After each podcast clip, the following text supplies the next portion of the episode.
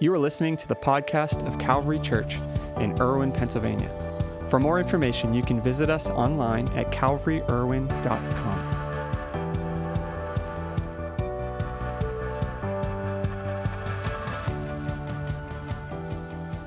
Well, good morning, everyone. It's great to have you uh, joining us here in person for those watching online and in the various shelters. Thank you so much for, for being with us. Today uh, is our Calvary Cares Commitment Sunday. You might wonder, what is that? When you came in, for those here in person, you got a brochure and a commitment form. And uh, what you just heard was one of our projects. And we have different projects throughout this year that we introduce every year, every February. And uh, the reason we do that is because we believe that we are called to be generous people. Why? Because God gave, and He's called us to give. And uh, we give, and everything that is given through our Calvary Cares campaign, we give away. And uh, we have different projects this year you've been hearing about throughout the month. Uh, we're partnering with uh, an organization that's starting up called Beloved Bakes, uh, which is employing uh, physically, intellectually uh, disabled folks to, to bake and uh, to, to really uh, be able to, to uh, do some amazing things. So we're partnering with them. Uh, also, Norwin ESL program, helping, wel- helping, helping to welcome new families that come into the Norwin area who aren't na- native-born English speakers, helping them get acclimated and connected here. Um, also, we're partnering with the, the foster care program here in Westmoreland County, redoing visitation centers for the Children's Institute in Greensburg. And uh, also last week we uh, introduced our project with Western Pennsylvania Teen Challenge, and we're going to be redoing the chapel at the Western Pennsylvania Teen Challenge Center in Cheswick, and what you just heard there uh, in Sudan. And we are excited to be able to get behind these organizations and ministries and to say, you know what, you're not in this on your own. We are here cheering for you, but also giving. And uh, we're going to have those commitments at the end of the service here this morning. Uh, two quick quick things before we jump into God's Word. Next Sunday, we are kicking off a new series. It's called Living in the Shadows. Living in the Shadows. Uh, throughout this series, throughout the month of March, we're going to be walking through the life of John the Baptist. And uh, if you're not familiar with John the Baptist, he kind of ushered in uh, Christ and was the cousin of Jesus and uh, lived an incredible life. And really, the theme of our whole series, Living in the Shadows, is this statement that John the Baptist makes that he, speaking of Jesus, he must become greater and I must become lesser. And we're going to be talking about what does it mean for us, uh, Americans who love to be in the spotlight? What does it mean to live in the shadows? Live in the shadows of one that is greater, one ultimately that we should follow. So, we're gonna be talking about living in the shadows. On your way out today, we have uh, invitation cards. If you wanna invite someone, grab one, invite someone this month as we talk about the foundations of our faith, what it means to follow Jesus. So, you can grab one of those on your way out uh, this morning. Uh, also, uh, this week kicks off Lent. If you're not familiar with that, 40 days till Christmas. So, if you're getting, you know, your Easter eggs or uh, your Reese's peanut butter cup eggs, which are still the same price, I mean, the regular eggs have gone up. Reese's peanut butter cup eggs are still the same price. I'm just letting you know. But uh, you have 40 days, okay? So just be aware. Uh, that's coming up. Um, but throughout this season, this is such an important uh, opportunity uh, for the Church of Jesus Christ globally that we are part of to really focus on the journey toward the cross, the journey toward Easter. And the Lenten season, I believe, is one of the most important seasons to stop and to strip back and to get down to the core. So we have a devotional that we're going to be going through as a church. And you might be like, hey, you always do these devotionals on, on YouVersion Bible app, and I'm not a YouVersion Bible app kind of digital person. That's cool. We have printed devotionals available, limited number. Uh, on your way out, you can grab one. We also have it on the YouVersion Bible app. If you go to lent.calvaryirwin.com, um, you can jump on the same, it's the exact same devotional. Uh, it's by N.T. Wright, which is one of the foremost scholars in New Testament theology and study. Um, so it's really good. It's going through the book of Matthew. So you can grab one of these if you're able to on your way out. This is the printed version, or you can go to lent.calvaryirwin.com and do it on the YouVersion Bible app. Both are the same devotional. But let's take these next uh, few weeks as we lead toward Easter and jump into God's Word, uh, immerse ourselves in God's Word. And we're going to walk through the Gospel of Matthew together. It's going to be awesome.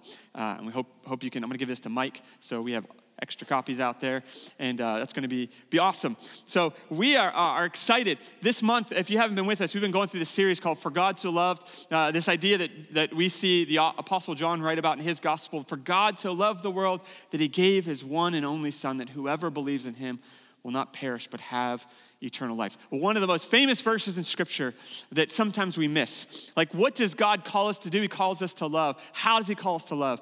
And we've been talking about that throughout this month. Now, uh, when I was in college, my sophomore year of college, I went on a mission trip to uh, Center City, Philadelphia.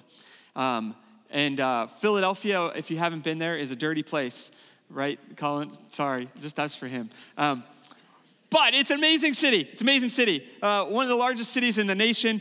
Now, I went to college in southwest Missouri, and the trip to Center City, Philadelphia was a little bit of a, of a challenge for me. Uh, you might think for a boy from Pittsburgh, this wouldn't be that big of a deal, but I'd never been to Philadelphia before. Um, I still remember the moment we pulled up uh, to the church that we were working on, working with. Uh, it was uh, called Highway Tabernacles on this corner of 18th and Spring Garden. Uh, someone from the church had picked us up in this church van from the airport, and, and we're pulling up behind the church in the back street there behind the church. And, and there was this man that I would find out later it was a homeless man that hung around the area. He's standing there peeing on the side of the church building, like onto the building. And, and I, I grew up in Latrobe, okay? Uh, I went to Derry High School, you know, Westmoreland's finest, Westmoreland County's finest.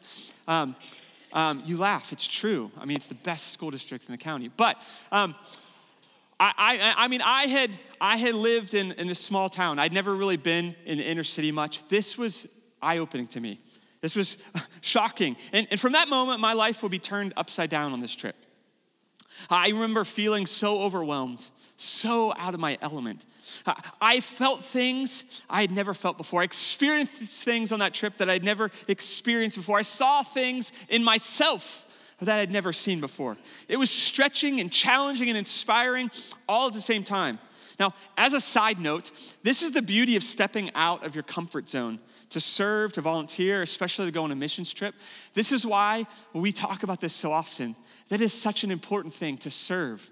To serve once a month at, at church, or, or, or to, to even more than that, uh, at least once in your lifetime, to go on a Calvary Cares trip. Why? Because it's so stretching for us. It's healthy. Now, when I went on this trip, I was in Bible college and I was majoring in youth ministry since I was going to be a youth pastor.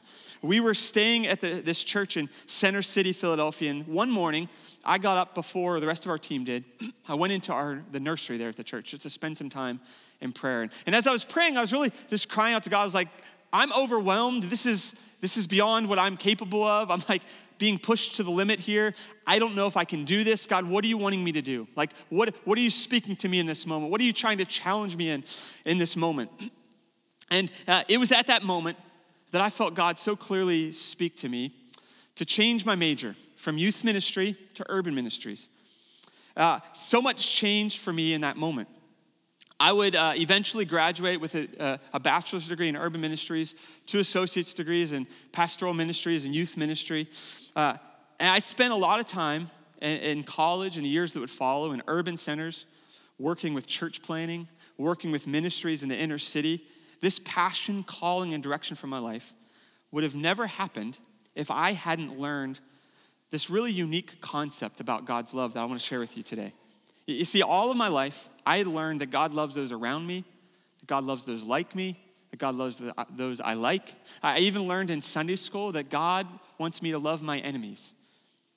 And, and all of those groups that I learned God loves have one thing in common they're all in close proximity to me. And this was the incredibly valuable lesson I learned on that trip to Philadelphia that year that God also loves those who are far from me. God even loves those who are different than me. At face value, we would all agree that, that with, with, this idea, but when you think about practically what this means, it can be a little bit overwhelming for us. That person at your workplace, that classmate at school, that neighbor down the street, each of whom look drastically different than you. Maybe they vote differently than you. Maybe even approach life in an entirely different way than you do. God loves that person just as much and as deeply as he loves you and me. Now, we're just a couple weeks from St. Patrick's Day. Uh, and you know, St. Patrick's, St. Patrick is one of my favorite uh, figures in church history. And it's not because I have red hair, that's not the reason, but because of how he defied what the experts said was possible. How he did uh, uh and reached people that he was not supposed to be able to reach. In one of the, the best books I've read on, on Patrick, it's called The Celtic Way of Evangelism by George Hunter III. Hunter explains that the, the Catholic Church, which was the primary Christian church at that time, uh, didn't believe the Irish Celts were even reachable because they saw them as barbarians and beyond the limits of redemption. Uh, this is because the church's convincing evidence of conversion at that time was that a person or a group of people wouldn't just convert spiritually, but they would convert their way of life and start living the way Europeans did at that point. And, and they knew that that was never going to happen, that was too impossible. Uh, the Celts in Ireland were so far uh, from the European way of life that, that this, this, this land, this area was declared unreachable. But Patrick had a very different view. He integrated himself in the Celtic community, living among the people, because he believed that spiritual transformation could happen without replicating a clone of the European way of life. He proved the fact that God can love those different than us and still actually remain culturally different than us. Like when I was a youth pastor, uh, I remember there was this idea that, hey, uh, kids who are maybe, you know, gothic or, or, or dressed differently or, or, or, you know, wore all black or, or wore this or that, like for them to come to Jesus, how you know they came to Jesus is they, they looked like they walked out of, you know, Gap or American Eagle. And like if they're dressed like that, that means they've come to Jesus, right? Um, that's not true. Like people can come to Jesus and still remain culturally the way they are. Because Jesus changes our heart. He doesn't just change your outfit, right? Um, and this has historically been a problem, especially for Western missionaries who are going to unreached lands in Africa or the Far East or the Middle East. The thought was often that to reach people with the gospel in those parts of the world, they needed to be quote unquote westernized. In, in, more recent decades, though, we're seeing a very different approach, which is to allow the gospel to transform people's lives without requiring them to shed their cultural norms, the norms that don't conflict with the gospel. Now, I'm not talking about blending pagan or religious practices with Christian beliefs or approaches, but in how they dress, how they live, or how they interact. And this isn't just for foreign missionaries, but this is true for us today. Because for those that are here today that are following Jesus, did you know that God has called you to be a missionary too? You know, I love this statement. I heard it uh, at a conference once when I was in high school. It's this idea that you are either a missionary or a mission field. You're one or the other. There's no middle ground on that. You're either a missionary or your mission field. Eh, we have this idea that there are passive Christians. You can follow Jesus passively. Like you just kind of meander through life. No one knows the difference. You don't know the difference. It's all good. We'll just keep that kind of between us. That's not what you read about in Scripture, though. You're either missionary or mission field. There's no passive way to follow Jesus. You see, God hasn't radically changed your life simply for your sake or for our sake. No, He's changed you for the sake of the world. And throughout this month, we've talked a lot about this. We've talked about how God loves those like us and how God loves those we like. And, and we've talked about how God loves those we hate. But if we miss this next one, the expansion of the gospel in our world becomes really limited to simply our vicinity. And it's just that God loves those different than us. He loves those different than you and different than me. God loves those that live a different life economically and socially and even culturally. And God doesn't just love those different than us, He actually asks us, listen to this, to love those different than us. That's the hard part. It's nice to sit back as a Christian in our, you know, comfortable seat and to say, you know what? I love it that God loves those different than me. I love it. That's why I love this God. But God doesn't just love those different than us. He actually asks us to step out and to love those different than us. In Luke's record of the Great Commission, uh, in his second writing to his friend Theophilus, uh, Luke records these words that Jesus shared shortly before he was going to ascend to heaven. It's recorded in, in the book of Acts, which is the fifth book in the second part of the Bible, known as the New Testament, the book of Acts, chapter 1, verse 8. Here's what, what uh, Jesus said, Luke recorded. It says, But you will receive power when the Holy Spirit comes on you. So he's saying, hey, when the Holy Spirit comes on you, like there's this power that is not your own Not, not a power you just conjure up, not just like, hey, I've got good vibes somewhere happening here. You're like, this is the power of God that transforms you. You will receive power when the Holy Spirit comes on you. What's the result? You will be my witnesses. And he goes through this list of locations. Now, if you don't study uh, New Testament and New Testament geography, this might sound like he's just rattling off uh, names and, and, and places, but he's not. There's like an intent here, and I'll get to that in a second. He goes, and you will be my witnesses in Jerusalem, in all Judea, in Samaria, and to the ends of the earth. Now, if you've never read the book of Acts, uh, this book uh, is an amazing, amazing, amazing book because it's a record of how the power of God and how the work of the Holy Spirit would transform the very foundations of the first century world and how it still happens to this day. And in this pivotal verse in Acts chapter 1, we see that the gospel made its first impact where the disciples were at that moment, which was the city of Jerusalem. Then it would spread throughout the region, meaning not those simply in Jerusalem directly, but those still in close proximity, which was Judea and Samaria. So it, if you think of concentric circles, it started in Jerusalem, then went to Judea, Samaria, and then it would finally get to the last spot, which it's still doing to this day, uh, which is the gospel go beyond their proximity to the ends of the earth. These were people spoke different languages than them lived a different way of life than them. People who weren't even recognizable in how they approached things compared to the disciples' Greco Roman Jewish way of life. This is what the Apostle Paul would write, in fact, to an eclectic church located in Galatia. It's recorded in Galatians chapter 3, verse 26. He, he wrote this So in Christ, you are all children of God through faith. In Christ, you're all children of God through faith. Listen to this, verse 27. For all of you, can you say all of you? All of you. Um, now, if you aren't, you know, a Greek scholar and dive into the Greek, um, the word all there doesn't mean some. Just so you know. I'm just kind of clearing this up so you're not like confused. All does not mean some. If you have children, you understand this. I said clean all of your room, not some of your room, right? Or if you're, you know, have a job, you don't like it when you get your paycheck and your pay uh, is some of your pay, not all of your pay. We don't like that, right? You wouldn't be real happy with your boss or your employer if you're like, I gave you some of your pay. No, I want all of my pay. He's saying, all of us, all of us. For all of you who were baptized into Christ have clothed yourselves with Christ. In verse 28, Here's, here's listen to this. There is neither Jew nor Gentile. That right there was a pretty big, bold statement by Paul because the Jews love to classify. Hey, you're a Jew and you're a Gentile. There were certain parts of the temple that Gentiles could not go. There were certain things that Jews could not do in interacting with Gentiles. And he's saying, hey, in Christ, there's neither Jew nor Gentile, neither slave nor free, nor is there male and female. You are all one in Christ. Why does God do this? Like, why does Paul write that?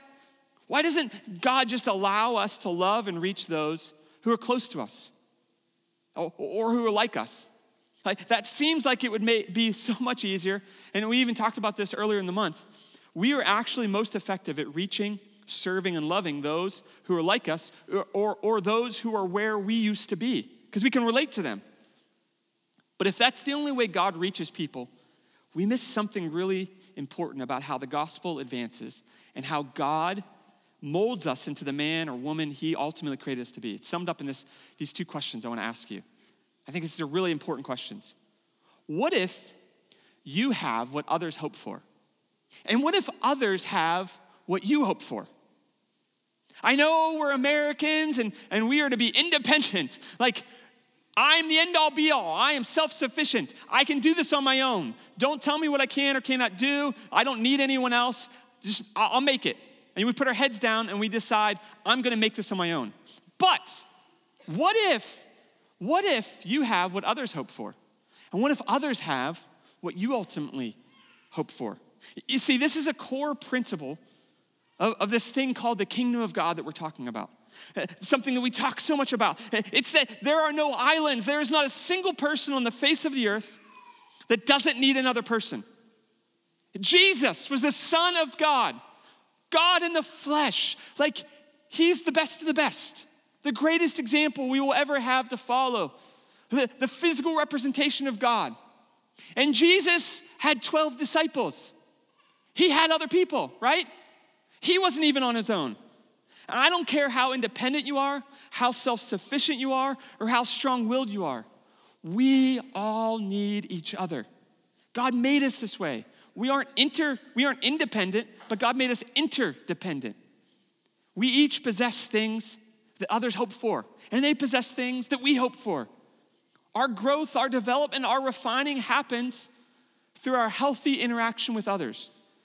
In Proverbs 27 17, we read it this way it says, As iron sharpens iron, so one person sharpens another. What's the proverb saying? It's saying that as we interact with other people, like it makes us better, it makes them better. We're, we we make each other stronger. The author of Hebrews, he writes it this way in Hebrews chapter 10. And let us consider how we may spur one another on toward love and good deeds, not giving up meeting together, as some are in the habit of doing, but encouraging one another. See, we spur each other on. The problem is, though, our sinful nature often causes us to view the differences between us through eyes of jealousy or maybe envy, or, or worse, as enemies that we're supposed to fight against. But God's intention for these differences is to ultimately show us our need for each other, that they have something that we need and we have something that they need. See, God loves those different than us. And when we step out of our comfort zone, when we step out of what is familiar to show His love to those that are different than us, it doesn't just impact and affect the others, it changes us too. In fact, for, for St. Patrick, he ex, his experience with the Irish Celts would foundationally change his view of the gospel and even how he would live his life. And he, in turn, became part of their transformation. He would plant countless churches and have a radical impact across this region that most thought was completely unreachable. He did the impossible with God's help. This idea, however, demands a pretty unique approach to life, an approach to life that we don't see commonly across our country or across the world. It's an approach that we're going to dive deeper into this next month as we walk through this series, Living in the Shadows. But it, it's, it's, it's ultimately being willing to die to ourselves, to kill our pride, and approach others with this sense of humility. I know that's easy to say, but it's incredibly difficult to do. But that's what Jesus has called us to do as Christians, and is actually what Paul would uh, or later write that Jesus did himself. In, in, in Philippians chapter 2, verse 5, here, here's what Paul wrote. He said, In your relationships with one another, in your interactions, have the same mindset as Christ Jesus. So the question is, what's, what's that mindset? Verse 6, he said, Who being in very nature God, in other words, Jesus had status and he had a title. He wasn't just a nobody. He was very, at the very nature, at the core, he was a son of God. He had status and a title. It goes on. He did not consider equality with God something to be used to his own advantage. In, in other words, he didn't use his status, his title, or his position for his own benefit. Verse 7 Rather, he made himself nothing by taking the very nature of a servant, being made in human likeness. He approached others with a goal, an objective of serving them and putting himself in their shoes. He's trying to put himself in their shoes. Like, hey, I'm, I'm putting myself, I'm putting skin on. God became human in Jesus. Verse 8, and being found in appearance as a man, he humbled himself by becoming obedient to death, even death on a cross. This is the Son of God, all powerful. And he takes this position, posture of a servant, humbles himself, puts himself in our shoes, and then goes to death. He was willing to sacrifice his very life, ultimately, to serve those who were very different than him. We are very different than Jesus. Yes, we are both human. He never sinned. We sin like without even trying. We're very different, but what Jesus did was he came and sacrificed everything for those who are different than him. Paul is saying here we are to imitate Jesus. We are to have the same mindset or attitude as him. We are to exercise this posture of not using our position or our privilege or our status for our advantage, but for the advantage of those who are different than us. And, and to what length? How far is too far? How far do we go? To the length of sacrificing what's valuable to us to bring value to them. And I'll say that again. How far is too far? Because I know this is the common question like, but, but Pastor, like, how far do I sacrifice? How generous is too generous? At what point do I cross that line? Eh, Jesus gave everything. Eh, we give what is valuable to us so that we can bring value to them. That's what, that's what it means to follow Jesus. This might sound really difficult, kind of extreme, and very uncomfortable. But this is at the core of being a disciple of Jesus. In fact, throughout his ministry on earth, Jesus would make a lot of statements about this, trying to explain this whole idea. In Matthew 16, he said this Whoever wants to be my disciple must deny themselves, take up their cross, and follow me. For whoever wants to save their life will lose it. But whoever loses their life for me will find it. That's crazy, isn't it? You know, I've heard uh, pastors and different people in church circles say this idea like, as, as followers of Jesus, we are always winners. Uh, I, if you read, uh, you know, that verse I just read in Matthew 16, I would actually say no. As followers of Jesus, we're always losers. I don't mean that in a like horrible way, but I mean in what it means. We lose our lives. We lose. We give up what is comfortable for us so that others can succeed, so that others can experience God's blessing and goodness, because that's what Jesus did. In, in, Luke 14, Jesus said this Those of you who do not give up everything you have cannot be my disciples. If you don't give, that's insane. What is he asking of us? Mark chapter 10, verse 43, Jesus says, Whoever wants to become great among you must be your servant. Uh, this doesn't, this is not your, your like five steps to, to become an Instagram influencer, okay? Like, this is backwards, upside down. It was backwards and upside down in the first century. It's backwards and upside down in the 21st century. Well, what is he talking about? Anyone who wants to be great among you must be your servant. He goes on, and whoever wants to be first must be a slave of all. Now, if you stop right there, you're like, Jesus, you are like out there. How can I be first if I'm going to be a slave of all? How can I be great if I'm going to be a servant of all? You're just throwing things out there that you're not willing to practice. But then the next verse, he like puts the exclamation point on it. Verse 45 For even the Son of Man did not come to be served, but to serve. And, and, and right there, I love this verse because there could be a period there. And you know what? Jesus' statement would have been made. Like he made his point. Even the Son of Man did not come to be served, but to serve. And he's right. Jesus didn't come with a silver spoon in his mouth. He didn't come looking, Lord, like for everyone to, to come and, and serve him. He served. He got down and he washed his disciples' feet. He, he was willing to get in the mud and heal those who were blind and lame. Like he, he, he embraced the leper. He, he did what society said he shouldn't do. He did this. But then he, he, he puts like the extra, extra exclamation point. There's not a period. It says, even the Son of Man did not come to serve, but to be served. And then he goes on, and to give his life as a ransom for many. Like, he didn't stop there, he went all the way. And when you read stuff like this, you're like, Jesus, that's not, that's not like popular. That's not comfortable. You're not going to build crowds like this. Like, this isn't going to be the easy thing. Why would Jesus say things like this? Because his love isn't simply meant to be shown to people like us who are around us or who are even close to us. It's transformative, it's transformative for us. Like we will be uh, turned upside down, and, and it's transformative for others when we are willing to step out and show God's love to those who are different than us. Why? Because what if, what if you have what others hope for? And what if others have what you hope for? You're longing for, you're praying for, you, want to see happen in your life. You know, for some of you, you've been, you've been living this life of following Jesus for decades.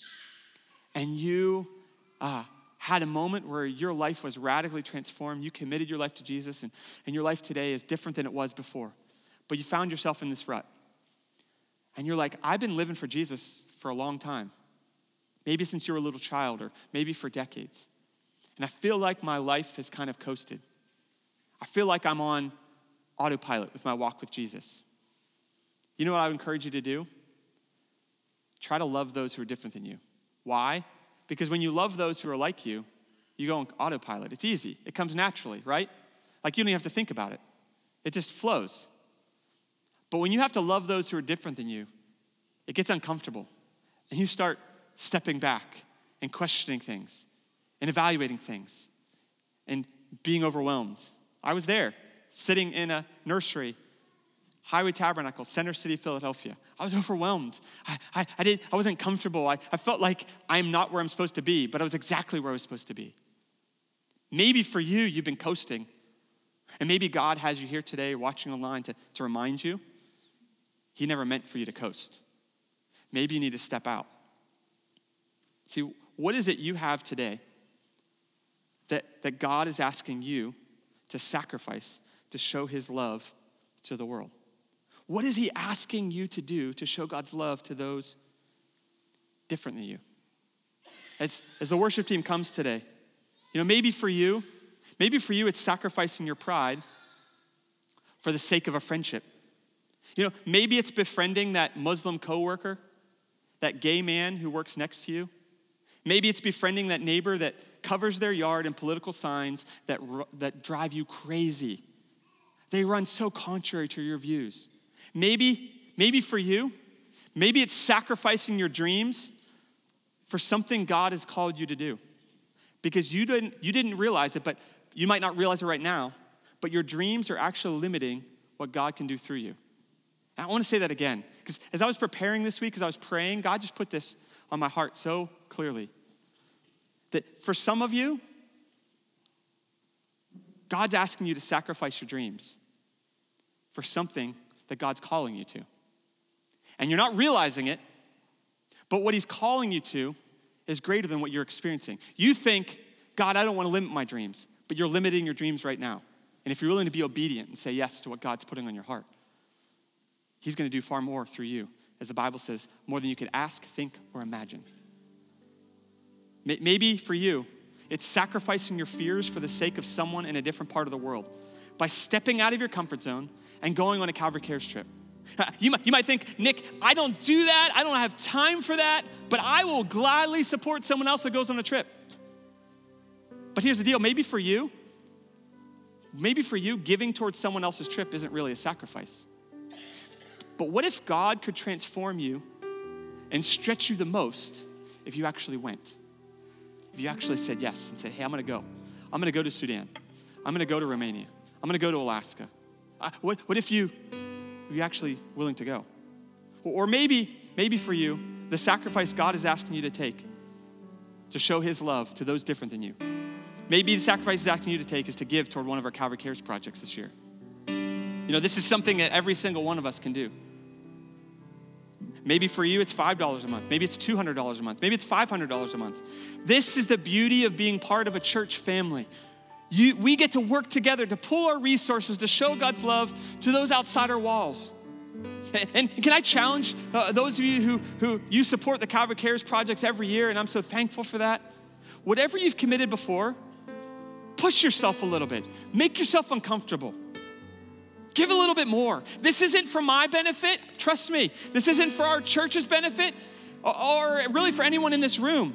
This is for those who are different than us, those outside our church family. This is what we're called to do to give of ourselves and not to give in a way that's easy, but in a way that's hard. And, and if you've never supported our, our Calvary Cares campaign, or, or maybe you've had some really bad experiences and, and you're really suspicious giving anything to a church, I, want to encourage you to try it. Here's why I promise you, you'll see the impact of your sacrifice, the impact your sacrifice can make in the lives of those intellectually and developmentally uh, with disabilities through Beloved Bakes, and, and those who have moved into Norwin from another country through our project with the Norwin ESL program. Or, or, children in the foster care program across Westmoreland County, or those men striving to overcome addiction in Western PA Teen Challenge, or the incredible people in the Manara region of Sudan working to show God's love to their neighbors through this new church we are helping with. This isn't about giving money to puff up our church or, or any organization. It's about us working together, sacrificing together for people we may never meet, people that God loves so very deeply. This is what we're called to be and to do as a church. This is what we're called to be and to do as followers of Jesus. We're called to give and to sacrifice. That's what Jesus said. And this is what we're going to talk about next month like less of me, God, but more of you. And, and if you're here today or you're watching online and, and you're like, man, Nick, I, I, I don't have much to give, I'm not asking you to, to, to empty your bank account or anything like that. I'm asking you to make a commitment this year that is beyond what you're capable of, but requires faith, requires God's intervention. For, for Heidi and I, as we make our Calvary Cares commitments every year, we always try to increase it from whatever we were the year before. Does our pay increase? Absolutely not. What we do is we just try to sacrifice a little bit more. We're stretching that muscle. And I've always watched God provide. I've always watched God do far more when I give Him my dollars than I could do on my own. And, and you have a commitment form, and in a minute we're going to pray over this. And this isn't some like formal pitch or sales pitch or anything like that. This isn't about our church. Our church doesn't get any of this. We literally give everything away. Our Calvary Cares campaign is all about pushing the resources to the edge to get behind these organizations and ministries. We get to do this together. You know, our, our, we have $75,000 in projects this year. You know what my prayer has been? Like my, this is insane prayer. God, what would happen if we could give $100,000 this year? You know, be like, well, that's insane. That's crazy. Well, hey, I want to pray and ask God for the impossible things. I don't want to ask God for like the things that seem possible and, and, and achievable. How could God use you, all of us together, to get behind Beloved Bakes, to get behind these students who have moved into Norwin who don't speak English, eh, to, to, to love on and create environments where parents can love on their kids who are in a foster care program? How, how can we get behind these men that have had absolutely no one cheering for them or supporting them in Teen Challenge. And they found themselves in a program to get themselves clean and they're finding Jesus. How can we be the champions for them? How, how can we get behind a church in the Manara region of Sudan that God is doing good things, but they don't have the resources to, to build a building, to buy land? And we get to, from Irwin, Pennsylvania, from Westmoreland County, like we get to say, you know what, we're behind you. And not only are we behind you financially, we're bringing a team and we're coming. Like the Yinzers are gonna show up and we're gonna show you how to do it, right? Like, that, how awesome is that? We get to do that together. And in a minute, I'm gonna ask you to pray. And I want you to listen to the voice of the Holy Spirit, what He's putting on your heart to commit to our, our projects. Whatever that is, I'm gonna ask you to fill this out. We're gonna have a moment to do that. And you're gonna tear it off. You'll keep the white uh, or the yellow form for yourself and you turn in the white one on your way out this morning. And if you're like, I hate writing, I don't like to write, I'm like writing a verse. If you just go to our website, calvaryirwin.com, if you're watching online, you can do this. Go to calvaryirwin.com. There's a button right on the homepage, Calvary Cares Commitment Form. You can do it digitally. Maybe you're here and you're like, hey, I need to talk to my spouse or I need to figure this out uh, later today. That's fine. But I want you to make a commitment. This isn't, like I said, about me. This is about the kingdom of God. Because God has called us to love those who are different than us. God has called us to love those who are uncomfortable to us. God has called us to love those that make us squirm a little bit. Why? That's what Jesus did. He, he got uh, Simon the Zealot and Matthew, and he put them together as disciples. Matthew was a sellout, worked for the Romans. Simon was trying to start a revolution that overthrew the Romans, and now they're working together as disciples. This is what Jesus does at his best. Imagine what God can do through us when we're willing to give of our resources, our time, our abilities to love those who are different than us. Why? Because God so loved the world that he gave. I want to pray over these commitment forms, and we're going to have an opportunity to fill them out, and then we'll come back together and we're going to uh, sing before we go this morning. So if you can hold that commitment form, if you have it here, uh, if you're watching online, you can just join us. And I want to pray that God, God would multiply far beyond what we could ask, think, or imagine for His kingdom. God, I thank you. Lord, I thank you so much that we don't just approach this day or this moment lightly. God, we don't walk into this just saying, hey, God, whatever, flippantly. But God, we know that you are faithful. God, we know that you gave and we want to give in turn. I pray, Lord, that you would speak to every heart that is here watching online. Holy Spirit, prompt us lead us to give what you call us to give. Let us be obedient and faithful to it. Lord, that we can make a difference all over the world.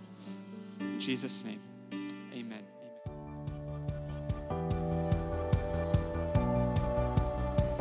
This is Pastor Nick Pohl, the lead pastor at Calvary. We're so glad you joined us for today's podcast. I hope you enjoyed the message. At Calvary Church, we're passionate about leading people into an overflowing life with Jesus. We would love the opportunity to connect with you on your faith journey and hear what God is doing in your life or join you in prayer for any needs you might have. You can visit us online at calvaryirwin.com or send us an email at info at calvaryirwin.com. On our website, you'll find previous week's messages, a list of upcoming events, as well as resources designed to help you take those next steps on your journey of faith. See you next week, and may the Lord bless you and keep you. May he make his face shine on you and be gracious to you. May the Lord turn his face toward you and give you peace.